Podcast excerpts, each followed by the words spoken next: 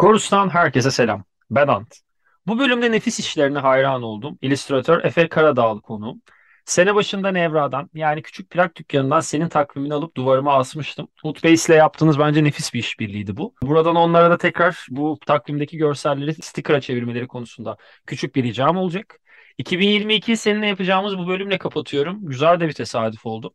Uzun tuttum kısacası. Selamlar abi ne habersin? Ha, merhabalar, çok teşekkürler. Ee, ben çok iyiyim, sen nasılsın? Ben de gayet iyiyim. Po- yani long bir pop punk ya bugün. Aynen, Defend Pop Punk. Valla çok güzel bir şekilde başladın konuşmaya. Ben de senin izninle Nevra'ya, Hoodbase'e çok teşekkür ederim. Tanışmamıza vesile oldular. Ee, Hoodbase sayesinde ortaya bir takvim çıkarmıştık geçtiğimiz sene. Ve en sevdiğimiz dükkan, küçük plak dükkanı da sağ olsun orada yer vermişti takvimimize. Seninle de tanışmamıza vesile oldu. Geçtiğimiz sene de Korus'u çok fazla dinledim. Seninle güzel diyalogumuz vardı internet üzerinden. Sen de beni şu an konuk aldın. Çok mutluyum. Çok teşekkürler. Yok abi ben e, teşekkür ederim. Ben bu arada senin kim olduğunu bilmiyordum. Açıkça söyleyeyim hani ilk şey anlamda. E, Hoodbase'i evet Artemis'lerin Muratları aynı aşinalığım var. Nevra Küçük Plak zaten canımız ciğerimiz. Hani e, Evet. orada takvim paylaşımını görünce ben çizimlere gerçekten tav oldum ve blurluydu yanlış hatırlamıyorsam bir çizimin. Ve ben o blurluyu gördükten sonra direkt Nevra'ya WhatsApp'tan akşam mesai çıkışı geliyorum bir tane ayırırsın bana demişti. O zaman zaten 3 tane kaldı. Ge- gelebildiğin kadar erken gel demişti. Ve zaten hani bunu aldıktan da birkaç gün sonra doğum günüm gibi bir dönem olması lazım. İşte Şubat'ta aldım ben bunu falan filan. Böylelikle yani seneyi senin takviminden kontrol edip e, senin de son bölümü senle olacak. Bu da işte korusumuzun bir e, alameti farikasıdır. Bizde de böyle hikayecilik mi? Gönder gelsin. Şakamız bir Süper. yana e, hikayecilik ve benzeri şeylerde şakayla karışık attım ama aslında sorum da şu biraz da bugün burada toplanma sebebimizi biraz tempo tutarak başlayalım istiyorum. Senin e, bugün burada konuşacağımız albüm zaten Blink-182'nin Enema of the State albümü. Zaten kapağı bakan bir isim gören herkes bunu anlayacaktır. Ancak hani burada az önce Defend Pop Punk, Long Live Pop Punk vesaire dedik. Senin bir de e, yaptığın işlere buradan bir ufak değinmeni isteyeceğim. Çünkü Second'la da nefis içeriklerim var başka müzisyen, başka sanatçılarla. Onlarla istersen bir kimlere neler yaptın bugüne kadar ya da planlar, projelerde ne var değinirsen mutlu olurum. Ee, ardından da bu albümün bugün burada konuşulma sebebine olan yolculuğunu uzun bir anlatım olarak topu sana devrediyorum ve mikrofonumu kapatıyorum. Çok teşekkürler. Süpersin. Ee, ben işte serbest çalışan bir illüstratörüm. Sana daha önce şakasını yapmıştım. Muhtemelen programın şu ana kadarki en ünsüz konu ben olacağım ama yer verdiğin için çok teşekkürler. Ben işte illüstrasyon ve animasyon işleri yapıyorum. Kendimi çok büyük bir müziksever olarak tanımlıyorum. Hayattaki en büyük tutkumdur. Ve şu an ne mutlu ki müzisyenlerle beraber çalışma şansı buluyorum zaman zaman. Müzik klipleri, artwork, konser afişleri gibi. Ve şu an yerli sahneden de en sevdiğim grup, yıllardır en sevdiğim grup olan Second'ın da Kilo kadar şarkısına bir animasyon klip hazırlama mutluluğuna eriştim. Sonrasında Batu Akdeniz ile çalıştık. Maskeler Düştü şarkısına. Zaman zaman yurt dışından müzisyenlerle çalışıyorum. İşte reklam işleri oluyor. Bazen edebiyatçılarla, sinemacılarla denk geldikçe hobimi mesleğe dönüştürmüş şanslı insanlardan biriyim. Evimde çiziyorum. Bazı insanlara ulaşıyor. Seven birileri çıkıyorsa ne mutlu. Seven insanlar elbette ulaşıyordur. Çünkü fazlasıyla ilgide çeken bir illüstratörsün. Yaptığın işler yani biraz teşekkür stalkladığımızda hani bu gayet ortaya çıkıyor. Şimdi ikinci maddemize gelelim. Peki bugün burada Chorus'ta Blink-182'nin Enema of the State'ini konuşmamıza gelen, getirecek kadar seni etkileyen yolculuk nasıldı ya da en sevdiğin yerli sahne gruplarından birinin Second olduğunu söyledin. Buradaki o pop punk sevgisini sana aşılayan süreç nasıldı? Ve bunlarla nasıl tanıştın? Ben kaset olduğunu tahmin ediyorum ama bunların bence birinci ağızdan anlatımı daha güzel olacaktır. Böyle müzik severliğe nasıl başladığımı kısaca bir özetlemek istiyorum. Ee, ben 89 doğumluyum. Ee, 1990 tarihli bir Doktor Alban isimli bir müzisyen var. Onun Non-Coke isimli bir şarkısı vardı. Ee, Ve bu şarkı tamamen uyuşturucu karşıtı bir şarkı. No haşhaş, no amfetamin diyor. Ama biz onu Türkçe'de no haşhaş, no vitamin dediğini zannederek söylüyorduk. Ve onu Grup Vitamin'de Rap Vitamin isimli bir şarkıda Türkçeleştirmişti. Belki o yüzden öyle zannediyorduk bilmiyorum. Ben çocukken bu şarkının tamamen bu şarkının yer aldığı bir çekme kasetimiz vardı. Ve bayılıyordum yani bu şarkıya. Üzerinde Efe'nin kaseti yazardı. Ben bunu teybe koyar bütün gün dans ederdim yani bu şarkıda. Bence benim müziksever olduğum başlama noktam burası yani. Ama işte sonra yıllar içerisinde televizyonda TRT2'de mesela çok güzel programlar oldu. Rock Market gibi. Orada Beatles, Queen gibi grupları falan dinledik. Babamın arkadaşının böyle plak aşığı vardı. Orada Pink Floyd falan dinledik ama hani böyle bir canlı dinleyicisi olmuyorsun çocuk yaşta yani. Böyle denk geldiğin şeyleri dinliyorsun. Tabii ki 90'larda Türkçe pop çok büyük yer teşkil ediyor hayatımızda. Ama daha sonra da hayatımda gene böyle esas ikinci bir böyle müziksever olduğum bir basamak varsa e, benden 3 yaş büyük ablam ortaokula başladığı zaman sanıyorum 99 yılı ya da 98-99 işte ben ilkokuldayım o ortaokulda eve Nevermind kasetini getirmişti Nirvana'nın. Ve ben de o kaseti dinleyip tamam güzel ya falan böyle çok etkilenmemiştim. Daha çocuktum yani. Ama sonra Cranberries'in No Need to Argue albümünü bir arkadaşından ödünç almış eve gelmiş. Bunu şu yüzden anlatıyorum. Blink-182'ya birazdan bağlayacağım. Ya beni esas müziksever yapan tam dönüm noktası burası olduğu için anlatıyorum. Ablam bu kaseti ödünç almış. Evde dinliyordu ve e, kaset teknolojisine denk gelenler bilirler. Teyplerde kasetin üzerine kayıt yapma butonları oluyordu. Ve biz radyoda dinlediğimiz şarkıları kasetin üzerine kaydediyorduk. Ablam da boş bir kasetin üzerine gene radyodan kayıt yapacağını zannederken o arkadaşına ödünç aldı. Cranberries kasetinin üzerine kayıt yapmış yanlışlıkla. Ve gerçekten başımızın üzerinden kaynar sular aktı derler ya böyle acayip panikledik ne yapacağız ya ödünç bir mal. Sonra ben, annem, ablam çıktık mahallemizde şans eseri bir kaset dükkanı vardı. Gittik ve şans eseri aynı kasetin aynısından bulduk. Sonra yeni satın aldığımız Cranberries'in o No Need to Argue kaydını ödünç aldığımız o üzerine kayıt yapılmış kasete tekrar kaydettik. Ve ablam yeni aldığı kasete gitti arkadaşına geri verdi. Sonra ertesi gün ben evde bu kaseti buldum ve dinledim. Orada böyle bir şeyler değişti hayatıma. Ya burada bir şey var ya. Acayip bir şey müzik falan. Ve buradan Blink'e bağlamak istiyorum. Tam aynı haftalarda olması lazım. İşte 99 yılı. Ee, bizim evimize uydu bağlanmıştı televizyona. Ve televizyonda MTV yayını vardı. Bunu tam bilmiyorum. İçerisinde orijinal Amerikan yayınları gösteriyordu ama reklamlar ya Arapçaydı ya İbraniceydi. Bak çok hatırlamıyorum. O yaşlarda aradaki farkı bilemediğim için muhtemelen. Yani ya biz MTV İsrail'i izliyorduk ya da belki Arap Emirliklerinden falan bilmiyorum. Orada bütün gün ben MTV'yi izlemeye başladım. Ve işte orada What's My Age, Age Again klibiyle tanıştım. Ama ve... o klip de yani insanı gerçekten kitler o ekrana. Evet. yani o yaşta böyle çok cüretkar, çok komik, garip falan.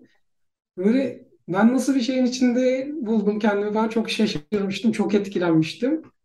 Ve çok fazla tekrar yayınlıyorlardı o klibi. Hı hı. Orada bir şekilde başladı Blink ile tanışmam. Ve sonrasında da hemen gidip kasetini aldığımızı hatırlıyorum. Ben muhtemelen kendi harçlığımı biriktirip almışımdır. Çünkü çok yapardım yani o zamanlar. İlk aldığım kasetlerden biridir ama yani. Ve hani böyle Blink'le de tanışmam yabancı müzikle hani bırak pop, punk'ı, pop punk'ı rock müzikle, yabancı müzikle direkt tanıştığım hikaye böyle başladı. Çok uzun anlattım kusura bakma ama Yok abi anlat zaten. Benim sesimi çok fazla duyuyor dinleyiciler. Yok, gayet güzel bir yerden şey yaptın. Peki ben sana o zaman şöyle bir yerden soracağım. Hani yayına girmeden bana söyledin. Dinleyicilerimiz de bunu duysun istiyorum. Hani Enema of the State'i seçtin ama en sevdiğim yani ya da The One Blink, Blink-182 albümde bu değil. Sen peki hangi albüm senin için hani böyle kalite olarak mı ya da sana hitap bakımından bilmiyorum ama senin için The One Blink-182 hangisi? Onun ardından bu albümün derinliklerine girelim istiyorum. Ya açıkçası bu Enemy of the State'i anlatma sebebim işte ilk tanışma şey ve onlar da bu albümü yaparken tabii genç yaşlar. Öncesinde Duke Benim şu anki var. yaşımdalar. Benim şu anki yaşımdalar. 24. Süper çok iyi. Senden de bekliyoruz abi bir şeyler. Abi ben, on, ben 18 yaşımda davul çalmayı bıraktım. Yoksa belki bir yer Kadıköy'lü Travis ve Barker olabilir. Şey Baker olabilirdik.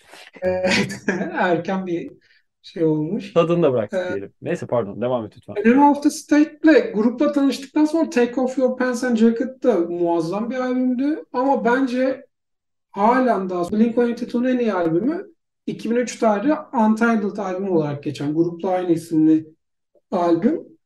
Çünkü yani bu grup her zaman böyle şakalı bir grup. Eğlence, partiler üzerine müzik yapan bir grupken o albümle beraber gerçekten bir olgunlaşmaya başladılar ve daha ciddi meselelere, daha ciddi melodilere geçiş yaptılar. Hani böyle Tom DeLonge da kendisi de anlatır ya. Ben öncesinde başka müzik bilmiyordum. O zaman öğrenmeye başladım. Fugazi ile falan tanışmış o dönemler. Ya post hardcore etkileri var. Robert Smith'le düetleri var. All of This falan. Ya en iyi albümleri bence o. Ama en önemli ya bence hikaye olarak en önemli albümleri de Enemy of the State olduğu için onu anlatmak istiyorum. O zaman Enemy of the State'e de yavaş yavaş başlayalım istiyorum. Ben bu arada Blink-182'ya da 2022 yılında editörlüğünü yaptım. Yanlış Zaman Yanlış İnsan isimli bir podcast serisi vardı. Orada öğrenmiştim bu bilgi ama bayıldım. O yüzden direkt burada da kullanacağım. Grubun isminin neden Blink-182 olduğunu biliyor musun? Ya bununla ilgili çok iddia var ama Ben Scarface iddiasıyla geleceğim. ha, onun ben doğru olmadığını duydum ama doğruysa çok güzel Ya senin bence. seninki senin bildiğin hangisi diye. Ya ben benim şeyi de söylemiş olayım. Filmde tam 180 kere fuck dendiğinde onların hepsinin yerine Beep ya da Blink geliyor ve o yüzden Blink-182 diye bir isim seçiliyor. Çünkü grubunda bu şaka sevdalısı halinde de tanımlayan bir hikaye bu ama senin diğer bildiğin nedir onu bilmiyorum. Ya başka bilmiyorum şu an aklıma gelmedi açıkçası da hep biz de bunu anlatırdık. Bu yüzden konmuş diye. Hatta söylenene göre aslında filmde daha fazla sayıda fuck kelimesi kullanılıyor ama onlar yanlış saymış falan diye de anlatırdık. Abi kafaları otlanmıştır oraya yani yavaş yavaş hayken "Aa, Olabilir. oğlum 153'te Olabilir. kaldık Onlar- tamam devam et falan olmuştur. Ya ilk başta Blink olarak çıkıyorlar zaten. Sonra sanırım İrlandalı bir grup var aynı isimli. Değiştirmek zorunda kalıyorlar. Ama tam gerçeğini açıklamadılar diye biliyorum ben nereden geldiğini. Neyse işin geyiğini de bırakıp artık detaylara yavaş yavaş inelim. Nasıl bir ilerleyiş istersin? Kronolojik bir yerden mi gidelim? Yoksa mesela ben şöyle bir yerden başlamayı istiyorum. Albümün kapağı zaten hani e, bi- bilmeyen yoktur bence müzikle ve biraz daha rock punk'la ilgili. 80'ler 90'larda doğan. Albümün kapağında Janine Lindmüller isimli bir porno yıldızı var. Ve arka kapakta bence işin en keyifli kısımlarından biri. Arka kapakta e, işte Travis, Tom ve e, Mark böyle iğne olmayı beklerlerken Janine Lindmüller onlara iğne yapmak için ama iğne de yani gerçekten kafam kadar iğne diye bir tabir vardır ya. Öyle bir iğneyi böyle şırıngayı nasıl neden şırıngadan il- ilacı fışkırtıyor gibi garip de bir yaklaşımı var. Kapak ve arka kapaktan bahsetmemin diğer sebebi de şu. Aslında bu albümün ismi Enemy of the State değil ilk başta. Belki biliyorsundur sen de. Albümün arka kapağında Viking Wizard Ice, e, Wizard Full of Lies diye bir yazı var. Hani ben de albüm plağı ya da CD'si kaseti yok ama internetten Ben araştırdığım kaseti, kadarıyla. kaseti var ve kasette yok öyle bilgiler ama genelde CD'de Olabilir, yer veriyor. olabilir. Ben birkaç internette şeyden bulduğumda bu yazıyı da görmüştüm. Bu. Viking Wizard Ice, Wizard Full of Lies albümün ilk ismiymiş. Ancak bu kadar uzun bir isim arkadaşlar ne yapıyorsunuz? Tadında bir uyarı alıyor MCA'den ve ardından Enema of the State'e gidiyor. Enema da grubun San Diego, Kaliforniyalı oluşunun bir aksan versiyonudur. Bu da böyle bir ufak bilgi, bilgiyi de vermiş olayım. Albüm isminden devam edeyim ben de. Bu albümün orijinal ismini bilmiyordum. Bu bilgi için de teşekkür ettim. Süpermiş. İşte Enemy of the State'in ne demek olduğunu sen biliyor musun? Public Enemy Number One versiyonu bir şey bildiğim kadarıyla. Yok, o zaman şöyle anlatayım izninle. Tabii ki. Ee, İngilizce'de bir tabir var. Enemy of the State. Yani Aha. bizim vatan haini diye hani çok kullandığımız bir tabir var ya ona denk geliyor. Bunlar da işte şakacı bir grup olduğu için kelime esprisi yapıyorlar. Enemy yerine enema yazıyorlar. Enema da lavman demek. Evet, State'in evet. Albüm kapağı şu an daha çok anlam Harika. şey yapmıştır zannediyorum. Harika. Yani bu bilgiye ihtiyacım var mıydı öncelikle sevgili Efe? Evet, işin Yani şakasındayım yani güzel her her albümlerinde oluyor böyle. Mesela Take Off Your Pants and Jacket'ta da var bir anlam ama onu şimdi açıklamayayım. Onu sen kayıt sonrası bana bir anlatırsın. Ben bunu satarım ortamlarda. Satabileceğim bir bilgimi şu an gerçekten beni ürküttün. Ya Jacket ve Jack It. Okey, okey, okey. Tamam devam Demek edelim. istediğim Bu arada şöyle bir şey var. Hani şu an punk müzikten, pop punk'tan ve rock müzikten, MTV efektten de bahsetmişken ben biraz bu albümün içine girmeden önce biraz köklerine de gelmek istiyorum. Üç grup Hı. elemanın ortak söylediği bir şey varsa bu albümün temelinde yatan en büyük esin kaynağı NeoFX grubunun 94 yapımı Punk in Drublic albümü. Onda bu Hı. arada ik- ikisini dinlediğinde mesela Punk in Drublic'te de bir benzer eğlence demeyeyim ama hani kaba bir tabir kullanacağım. Her şeyde taşak geçer bir tavır vardır. Bu albümde de aslında her şeyde o taşak geçen tavır var. Ee, onları düşündüğünde bir de şarkı sözlerine doğru gittiğinde Neofix'in bu albümde ne kadar etkin olduğunu farkına varıyoruz. Ama getirmek istediğim nokta şu Travis'in etkisi var. Yani bu albüm sen seçtiğinde mesela kafanda ilk canlanan şey bu albümün davulları oldu. Yani evet çok iyi şarkı sözleri var. Evet.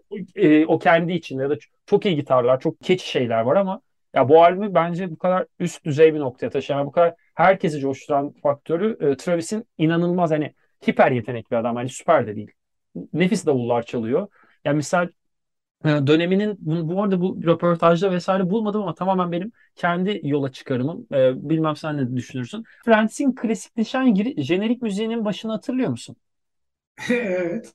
Dump Beat'in giri abi birebir aynısı. Gitar şeyinden araştırdım. Sadece tonu işte biraz daha kalınlaştırılmış şekilde aynı ton falan. 90'ların içinde 90'larla da dalga geçen ve Dump Beat'in Bundan içine girdiğinde efendim bundan sonra her Dump Beat dinlediğimde zihnimde I'll Be There For You çalacak. Rica ederim. Ya şöyle bir yerden mesela Frans böyle arkadaşlık hep birlikteyiz vesaireden bahsediyor. Dump Beat'e geliyorsun abi şarkı yalnız kalmaktan korktuğu için ilişkisini devam ettirmekten ve cinsellikten bahsediyor. Hani bunu hiçbir Aynen. röportajda görmedim. Ama biraz araştırırken why not bir noktaya geldim. Valla gerçekten o iki şarkı artık benim için de böyle bir kodlanmış olacak. Hep hatırlarım yani bundan sonra. Travis'in dehasından bahsedelim madem sen de değindin. Travis Barker ilk defa çaldı albümü o Blink-182 ile. Daha öncesinde Scott Raynor diye bir davulcu var ki o da oldukça iyi bir davulcudur ama hani daha tür içerisinde vasat bir davulcu. Yani Ya yaratıcılık daha muhafazakar bir davulcu gibi geliyor bana. Ya ben Evet, biraz evet, davul çalan evet. biriyim ve hani e, Travis'in yaptığı şeylerde biraz daha yaratıcı dokunuşları, tavırları duyabiliyorum ve çalmaya da çalışıyorum ama mesela Scott'ın çaldıklarında ha okey. Şey videoları var ya YouTube'da hani first listen and play. Hani mesela Blink-182'nin bu albümü first listen and play'de kusursuz çalamazsın. Scott dönemini kusursuz çalabilirsin çünkü o e, partisyonun devamının nereye gideceğini tahmin edebiliyorsun. Kastettiğim biraz oydu. Doğru, iyi söyledin. Ee, Scott Raynor'la da bunlar bir turneye çıkıyorlardı ya. Warped Tour mu bilmiyorum. 1997 Once Rap Tour. Ha evet olabilir. Orada işte Scott'ın bir alkol problemi var tabii ve sevgilisi mi eşiyle mi ne onun yanında olmak istiyor. Turneyi terk ediyor gidiyor. Grup bir anda davulcusuz kalıyor.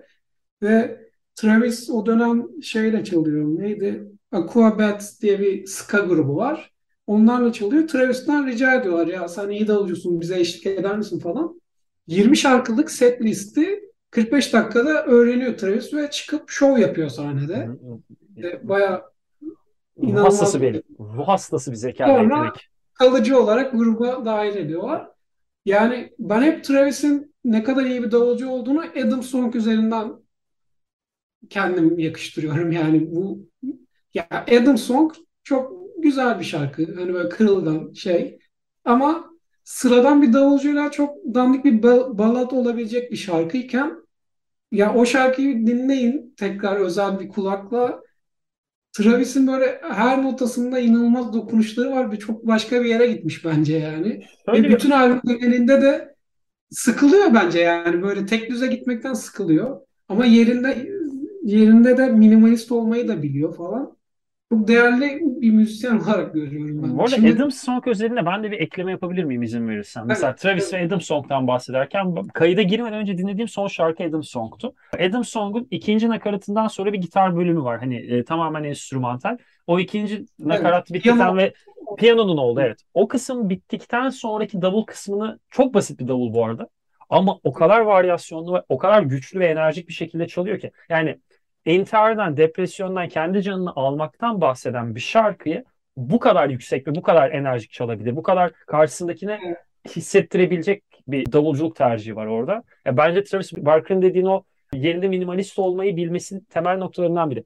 Minimalist olduğu yerle e, klasik punk davulculuğu arasında çok ge- rahat geçişkenlik sağlayabiliyor. evet, çok güzel anlattın. Ki Adam Song da söylediğim gibi böyle çok hassas bir konuya değiniyor. Mark Hoppus turnedeyken kendisi çok yalnız hissettiği bir dönemde yazmış. İntihar üzerine bir şarkı ama şarkının sonunda da hep böyle umut güzel bir yerde bitiyor falan. O yüzden ayrı bir şekilde seviyorum bu şarkıyı. Ve bu şarkıyla da ilgili mesela hani Scarface bilgisini verdiğin gibi Adam Song için de bir hep şehir efsanesi anlatılırdı. Ee, bir internette de çok paylaşılan bir mektup var. Bir çocuk işte geriye bir mektup bırakıp intihar ettiği söylenir.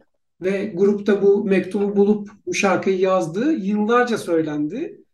Ben de daha belki 5 sene önce falan doğrusunu öğrenmişimdir. Yani bütün hayatım boyunca doğrusunu bu, bu diye bilerek geçirmiştim. Ama mesela o mektubun aslında bir tiyatro oyunu için yazılmış kurmaca bir metin olduğu ortaya çıkmış. hı hı. Böyle bazı şarkılar için şehir efsaneleri, hikayeler olur falan. Bazısı daha güzel yapıyor, bazısı kötü yapıyor falan ama Adam Song için de böyle bir şey var. Tabii bir de Adam Song'un klibi de bence muazzam. Filminden Albüm, bahsetmek ister misin biraz? Senin için zahmet olmazsa ya. albümde zaten üç tane single var. What's My Age Again, All the Small Things ve Adam Song. İşte ilk iki şarkı eğlence şarkısı, parti şey falan ve üçüncüsü daha böyle ben de krono, muhtemelen kronolojik sırayla izlemiştim bu klipleri tam o gerçek zamanlı yayınlandığı zaman. Adam Song da ya bu grup eğlendiriyordu ama burada başka bir şey var falan dedim. Tabii o zaman İngilizcem falan yok yani o yaşta. Hı hı. Daha 10-11 yaşında falanım. Ama böyle inanılmaz bir terk edilmiş bir bina gibi bir yerde çalıyorlar ve arkada sayısız fotoğrafın önünde müthiş kurguyla o fotoğraflara girip çıkıyor kamera falan. Çok etkilenmiştim. Halen daha izlediğim en iyi klipler arasında yer alıyor. Sonra onun parodisini de Man Overboard şarkılarında gene yapmışlardı falan. Çok güzel. Ki zaten bu albümün bu kadar patlaması müzikalite dışında muhtemelen bu işte albüm kapağı, klipler falan işte MTV ya bu çünkü çok pop bir iş yani. Aynen öyle. Bunların çok etkisi olduğunu zannediyorum. Bir de bunlar komik ve sınırsız tipler olduğu için bunlardan etkilendik yani ki çok iyi olan şarkıları etkisini çok daha fazla bile arttırdı yani. All the Small Things grubun en büyük iki hitinden biri yani halen daha öyle. İşte Spotify verilerinde açık ara ilk iki ya. Hani Definite olmanı rica edeceğim. Kayda girmeden bakmıştım. Hani birinci ile ikinci 3 4 5'in toplamı ikinciye ulaşmıyor. O kadar büyük bir fark var dinlemelerde. evet evet. Tabii All the Small Things en çok dinlenen şarkıymış. Ben de şu an baktım. Ee, bu artık iyice bir fenomene dönüştü. Böyle beyzbol, hokey maçlarında falan çalıyorlar yani. Böyle Amerika'da spor karşılaşmalarında falan çalınıyor. Bu da bence çok komik, çok güzel bir şarkı ama bunu da gerçekten klibi olmasa bu kadar sevilir miydi bilmiyorum. Çünkü o tam bu albüm çıktığı dönem boy band kavramının çok yaygın olduğu işte Backstreet Boys, NSYNC falan Hı hı. ve onların böyle klişe klipleri olurdu böyle birbirine benzeyen hareketler işte yakışıklı çocuklar falan. Tabii bir de girl band de var öte yandan Spice Girls şey falan İngiltere'den daha çok. Tamamen onların klibine sahne sahne referans ederek dalga geçen bir klibi var the Small Things'in. Ve çok komik. Mark Hoppus'un kendi sözlerine bakılırsa böyle bir klip çekeceği onlara söylendiği zaman bu hiç komik değil, bu işe yaramaz diye düşünmüştük diyor. Ama şu an grubun en büyük Hit. anıldığı şey yani. Bu şarkıyla birlikte en büyük ikinci hitine geçmeye ne dersin? Benim bu arada grupta Adam Song'tan grup tarihinin en sevdiğim iki şarkısından biridir ayrıca. What's My Age Again. Ya What's My Age Again benim şu hayattaki en büyük şeyim herhalde ya böyle yaşam mottom falan. Çünkü o yaşta daha çocukken duyduğumda da işte tamam budur demiştim. Şimdi işte 33-34 yaşlarımda da böyle hissediyorum. Umarım 90 yaşımda da böyle hissederim. Yani kimseye hesap vermeni gerektirmemekten bahsediyor. Yani sen nasıl hissediyorsan öyle davran. Ki Bunun da bir kimse... adı var aynı zamanda. Peter Pan kompleksi. Zaten şarkının ilk ismi oymuş bildiğim Aynen kadarıyla. öyle. Evet. Daha sonra değiştirmişler. Yani herhangi başka kimseyi mağduriyet yaşatmıyorsan, bir zarara uğratmıyorsan sen gönlünden geçtiği gibi yaşayabilirsin. Yani bak ben şu an hala küpe takıyor, saçımı boyuyor, dövme yaptırıyor olmamın falan sebebidir yani bu şarkı. Çünkü farklı olmak iyidir ya. Yani yaşım kaç ki yani? İşte sen nasıl istiyorsan öyle davran. Ben böyle istiyorum. Böyle davranacağım yani. Bunu Mark 20'li yaşlarında yazdı. Şimdi işte saçlar beyazladı, döküldü falan. Hala söylüyorlar. Çok değerli bir yerde benim için bu şarkı. Ya, Klibi apayrı, cüretkar. Yine albüm kapağındaki hanımefendi de yer alıyor. Bu arada bir şey de ben eklemek istiyorum. Bu What's My Age Again'le ilgili. 2019 ve 2020'de yanlış hatırlamıyorsam Mark bir de çok ağır bir kanser e, rehabilitasyonu atlattı. Travis de yanlış hatırlamıyorsam bu sene bir uçak kazası geçirdi. Ağır kazalar ve ağır e, sağlık problemleri atlatıyorlar ve hani 2023'te bir albüm de yapacaklar. Planlar o doğrultuda. Mesela bu sene Aging diye de bir şarkıyı da yaptılar. Hani e, senin de dediğin gibi hani onlar için bulundukları yaş ya da ya, toplumun onlara direttiği şeylerin dışında yani Abi ben buyum ve hayatımı yaşayan benim hani işinize gel- gelip gelmesi umurumda değil ve ben bunu yapmak istiyorum tavrı. Özellikle Mark'ın o kanseri atlatma sürecinde bile sürekli aşırı pozitif ve aşırı derecede tamam okey bu da geçecek tavrı bu kadar zor bir süreçte bile bence çok önemliydi. Bir de şunu söylemek istiyorum. Bu şarkının bir de yapım aşaması var ve bence işin en komik kısımlarından biri. Yani bu şarkı zaten eğlenceli. Bu eğlencenin temel sebebi de e, Mark bu şarkının bestecisi. Senin de söylediğin gibi. Bu şarkıyı yaptığında işte otel odasında mı evinde mi e, Weird Al Yankovic klipleri izliyor ya da CD'sini dinliyor. Tam hatırlamıyorum. Eline gitarını almış ve parodi ve şaka şarkısı yapmak için böyle gitarda bir riff buluyor ve onun üzerine çalışıyor. Sonra stüdyoya gidiyorlar vesaire. Tom'la Travis'e bu şarkıyı çalarken Tom'la Travis'e diyor yani "Ha, böyle giyine bir şarkı yapalım. İkisinin cevabı sen manyak mısın ya? Harika bir riff bulmuşsun. Şunun üzerine biraz ciddi gidelim ve bunu şarkıya çevirelim diyor. Ve onun üzerine aslında bu Peter Pan kompleksi ve What's My Age Again'deki o biraz daha mizahi tonunda belki altındaki temel sebep şarkının ortaya çıkmasındaki parodi tav- tavrı da olabilir.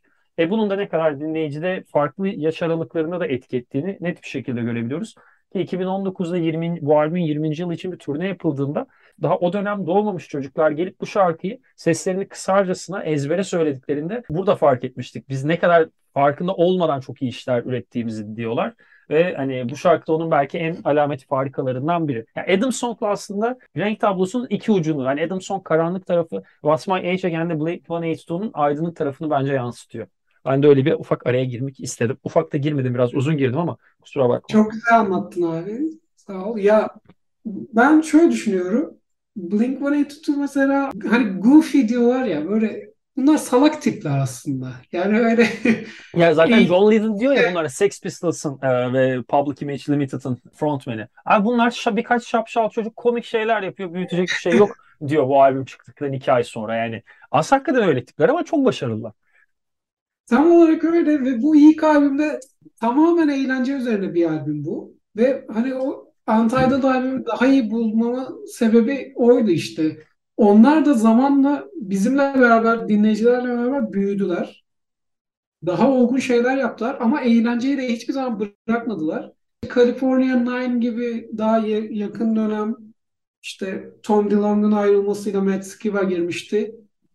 Gene böyle daha ana akım işler yaptılar şey falan ama hep böyle bir yandan olgunlukları da var. Bir yandan eğlence hep devam ediyor. Şimdi Tom Blom gruba geri geldi falan. Gene böyle eğlenerek çok saçma şeyler konuşarak they are coming falan.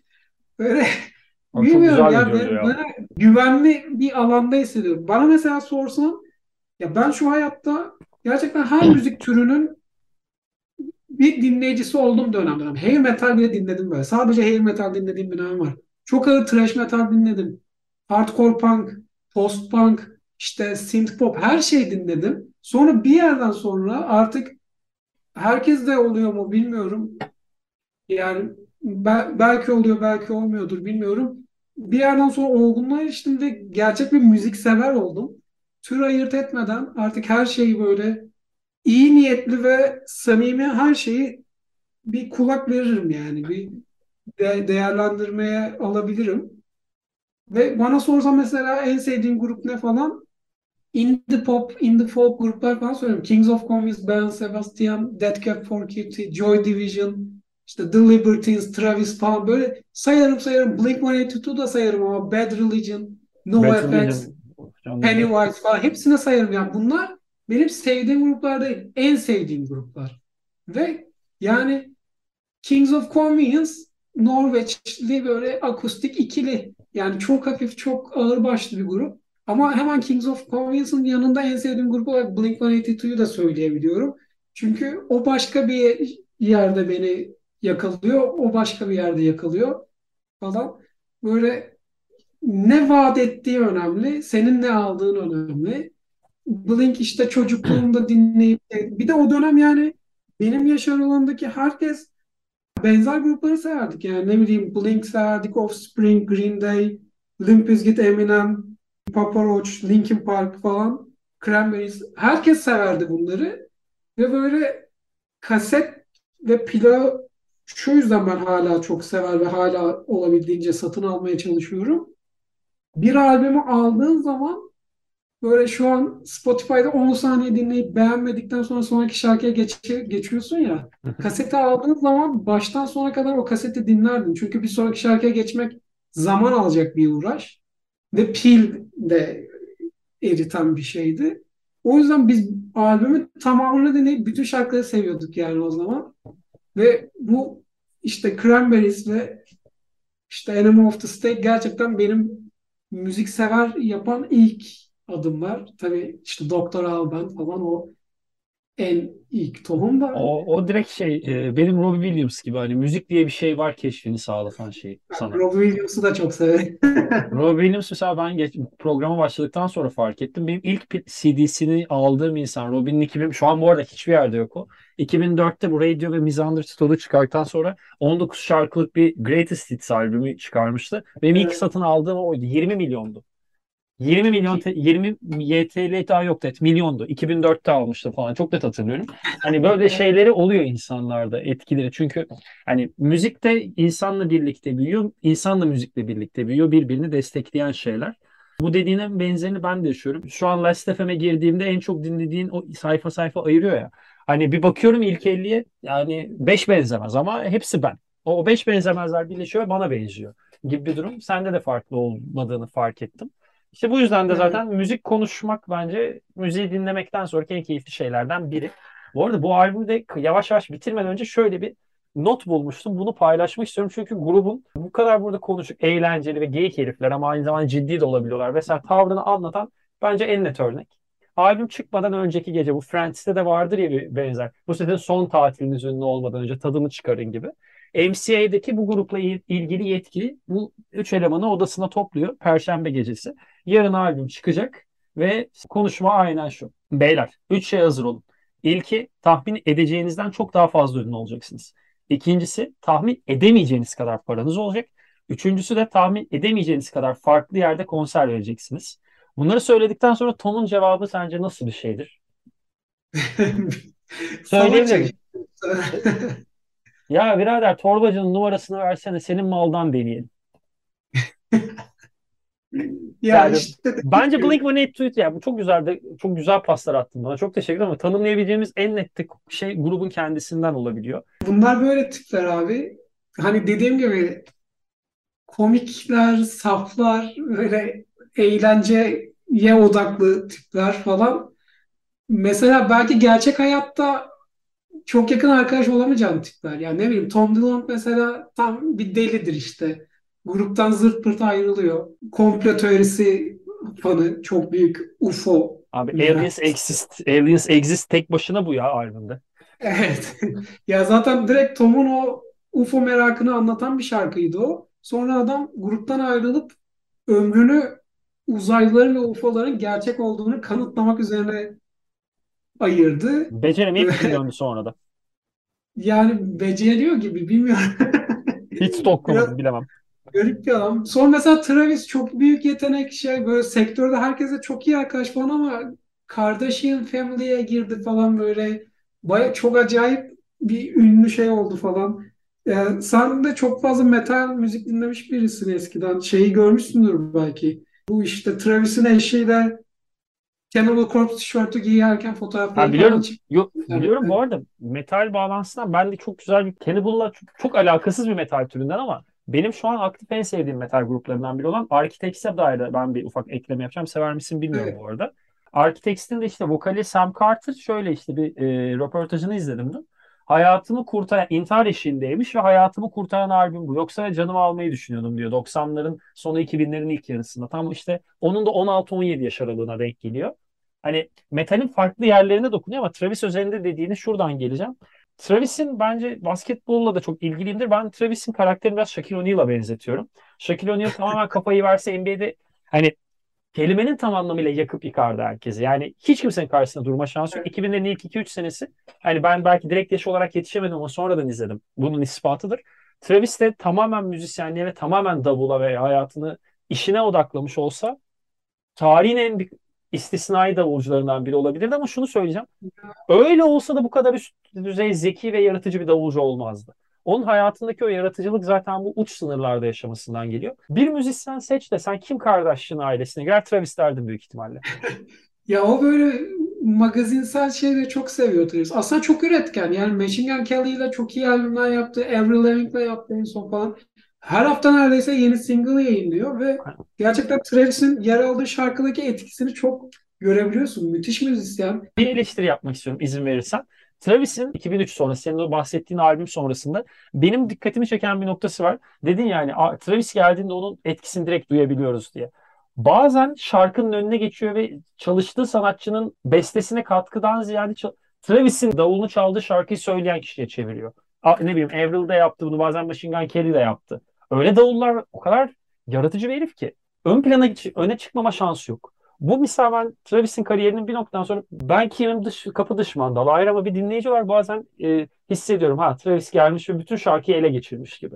Ben de bu ufak eleştiriyi yapmak istedim. Bu arada bu evet. muhabbetten de anlamışsındır. Ben büyük Travis hayranıyımdır. Evet, evet süper.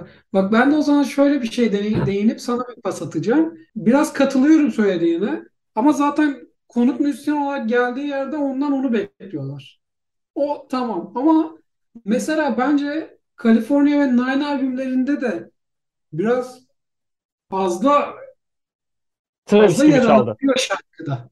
Ben, ve bunun sebebini ben biraz şu yüzden görüyorum. Blink'in en ünlü üç albümü diyelim. Hani Dude Ranch de çok iyi de Travis'in girdiği sonra Enemy of the State, Take Off, işte Untitled falan.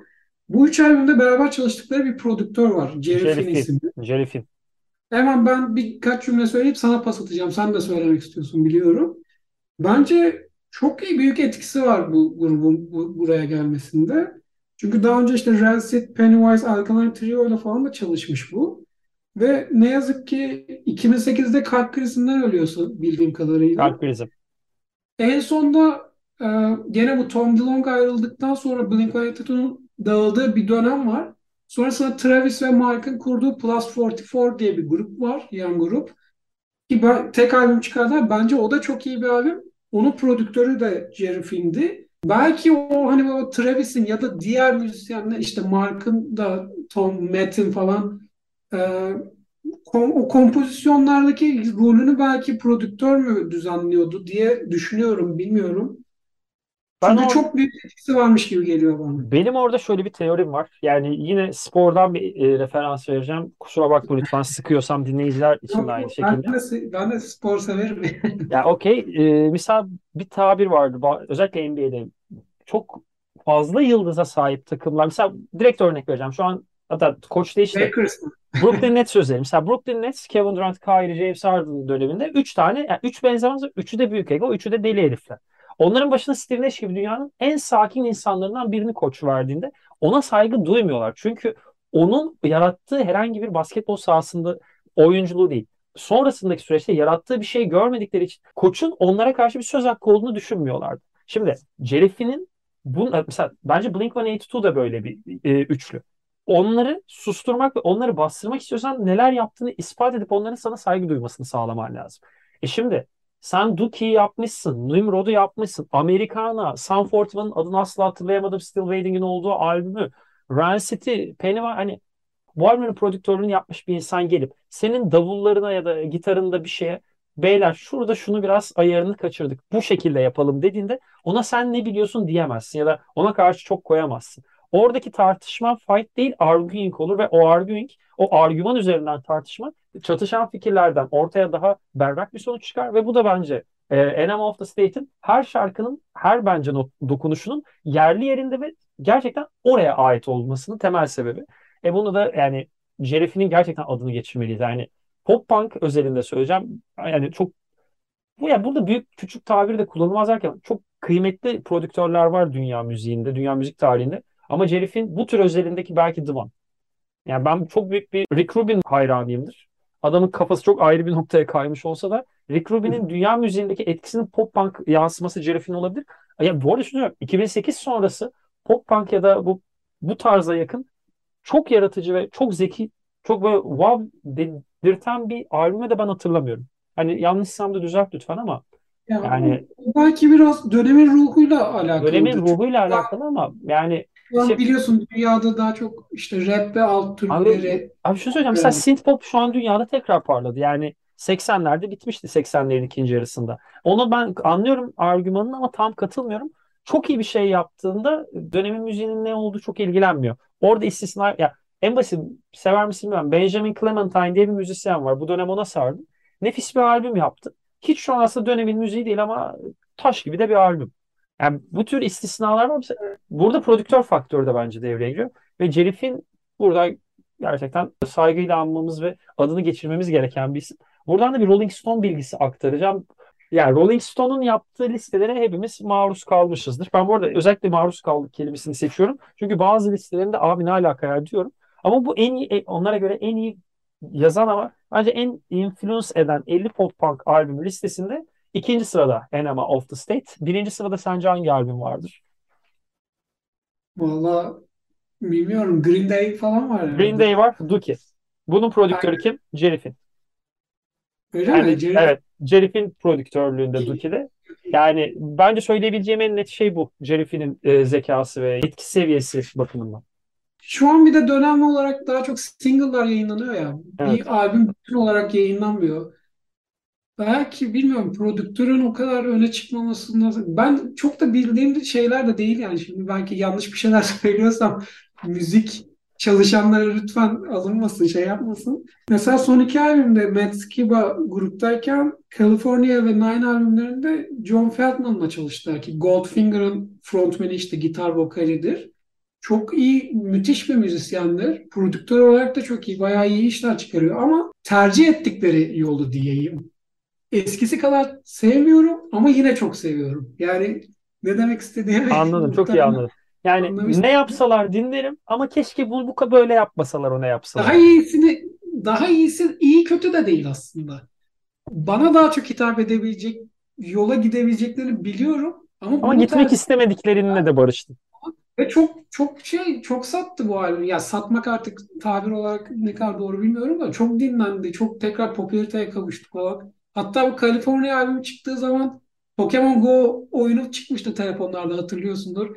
Tekrar 2000'ler başına döndük ya falan gibi olmuştuk böyle. Güzel nostaljiler, şey, gene komikli şarkıları var, ciddi şarkıları var.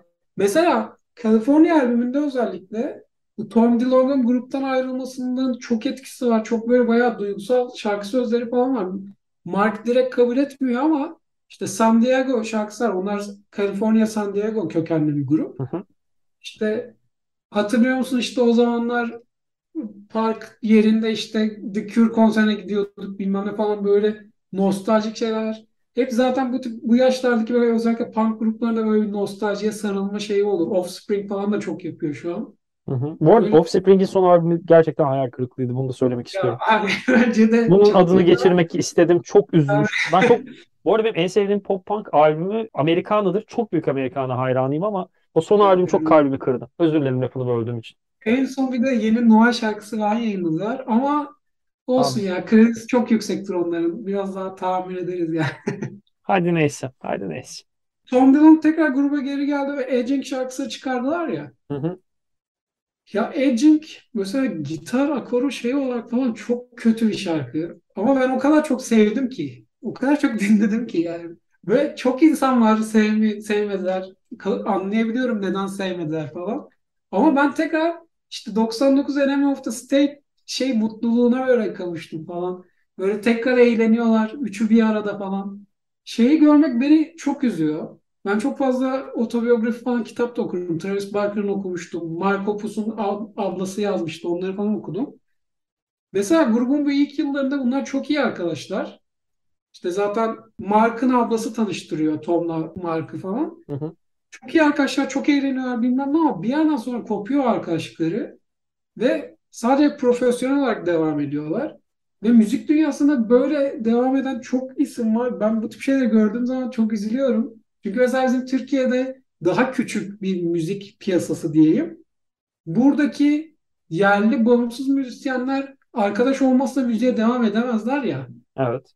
Yani ben o böyle o gerçek şeyi görmek istiyorum yani. Asla haddim değil ama bağımsız müzisyenlerin zaten kendi adları üstünde bağımsızlık hani independence üzerinden evet. gittiklerinde bir o bağımsızlığın içinde aslında bir bağ, bir bağ da bir temasa ihtiyacı var. Mesela buna farklı bir sanat dalından örnek vereceğim. Sinemada Belatar vardır Macar yönetmen. Severim kendisini de.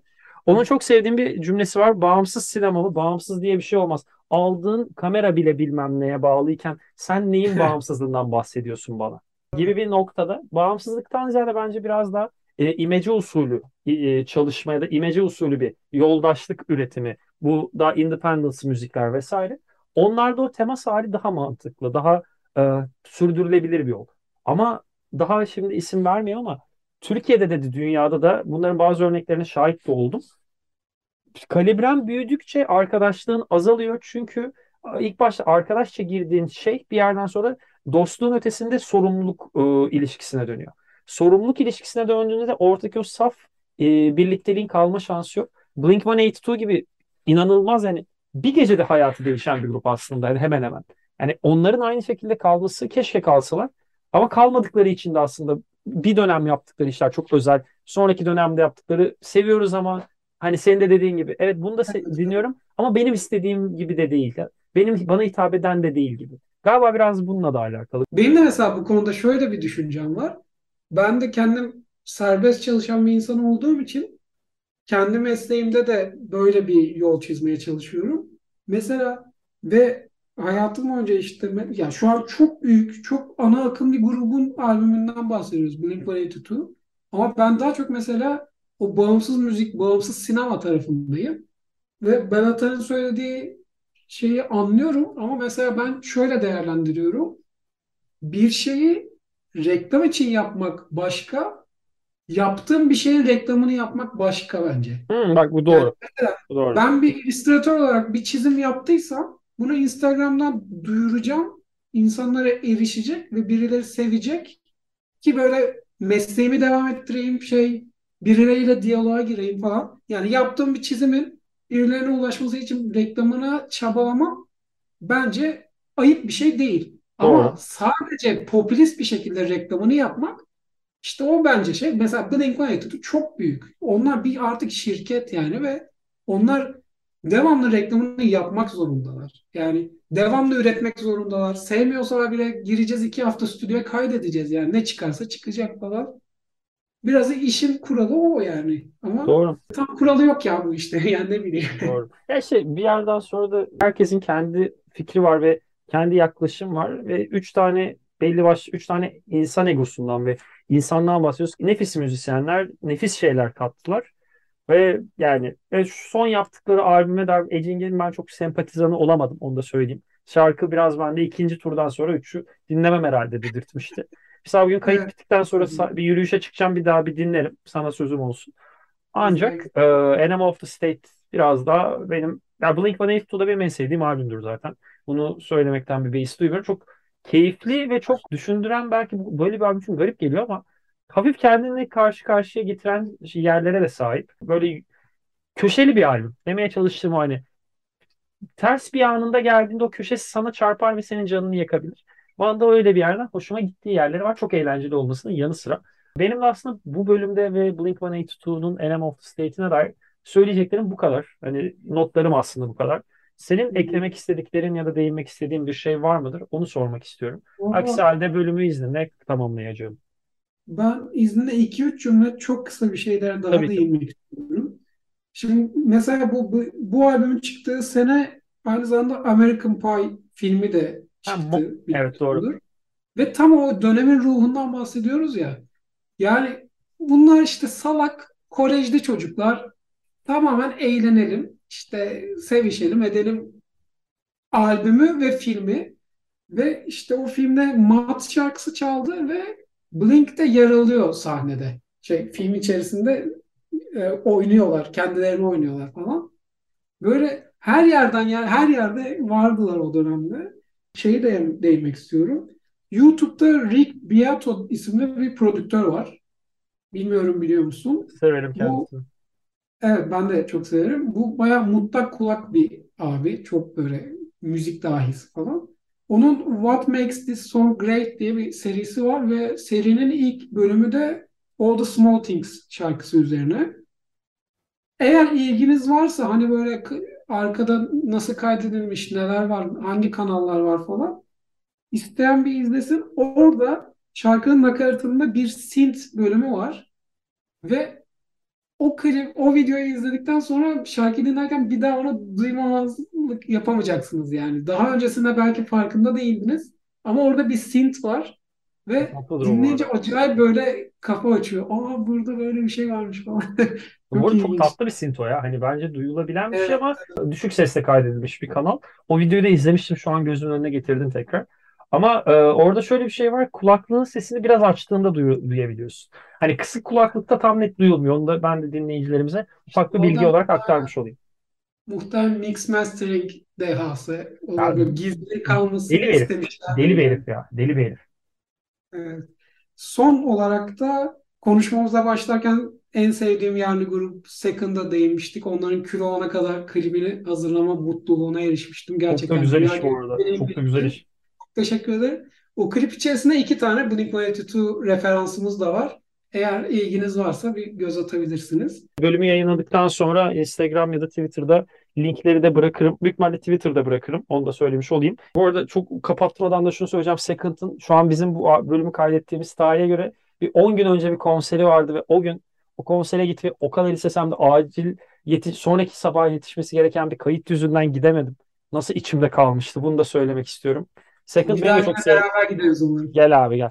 Yani Second çok sevdiğim gruplardandır ve yani ah Evet, içimde kaldı. İçimde kaldı gidememek. Neyse.